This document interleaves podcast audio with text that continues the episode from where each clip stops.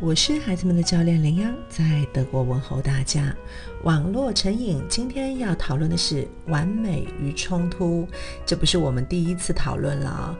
嗯，把它们再拿出来说，是因为在亲子教养里面实在是太重要了。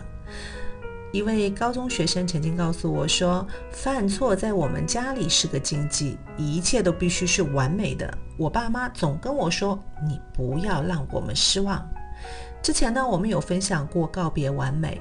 其实生活中并不是一切都是完美的，生活也意味着犯错。那么当孩子犯错的时候，我们父母要做些什么呢？老规矩还是给三点：一，请勿保护孩子免受所有可能的失败；第二点是向孩子示范：A，我们并不总是能避开失败和失望。就和成功一样，失败啊也属于生活的一部分。我们不需要为此而感到任何的羞愧。第三点呢，是引导孩子在错误中学习，必要的时候，父母可以帮助一起来寻找解决的办法。父母不要想方设法清除孩子成长路上的所有困难哦。在家里，我经常听到妈妈说，在我们家里没有问题，没有争执。我觉得好假。只有在偷偷抽烟的时候，才能感到圣洁。这是一位十六岁的德国孩子在学校团训的时候呢透露的心声。其实，父母和孩子之间关系的本质，是否就是我不同意你呢？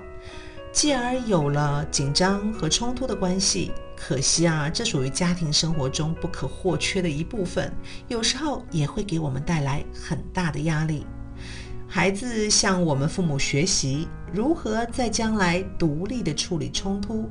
对于孩子来说，其实冲突会被认为是一种威胁，会可能让他们感到自卑。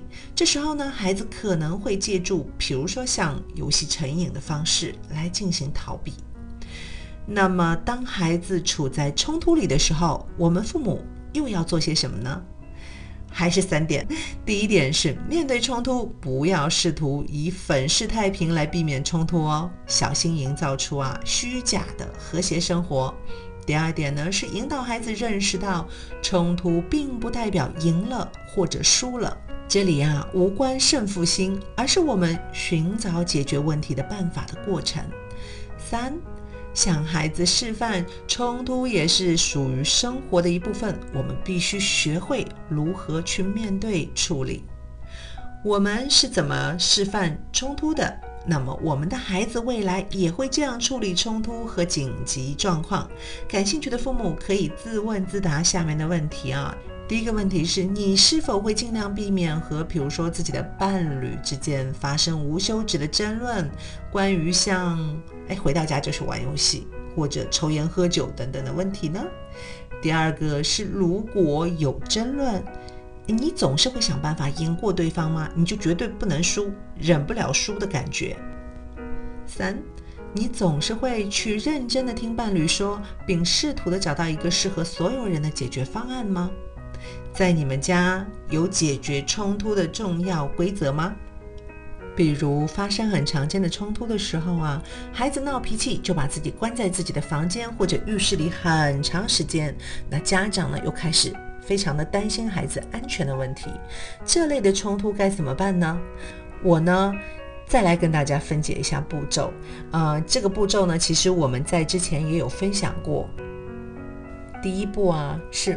选个天时地利人和的机会，会更容易解决冲突。千万不要选在大家很匆忙或者有压力的时间里哦。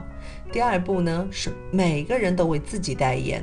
这时候不要指着对方的鼻子来找茬，充分的明白孩子说的是什么意思，自己又是否已经表达清楚了自己的观点和感受了呢？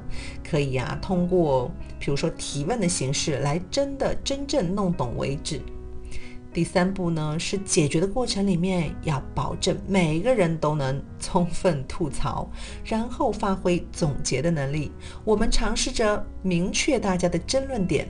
哎，这到底是一场关于什么样的冲突呢？啊，我们找到冲突的真正原因了吗？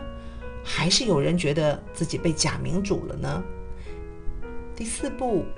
在这个世界上，所有的问题都不止一种解决方法，所以啊，要父母孩子一起来集思广益。这点我们以前的分享里也提到过多次啊。收集方法的时候，就专心的收集，不要加以评判，要积极的调动群众的积极性嘛。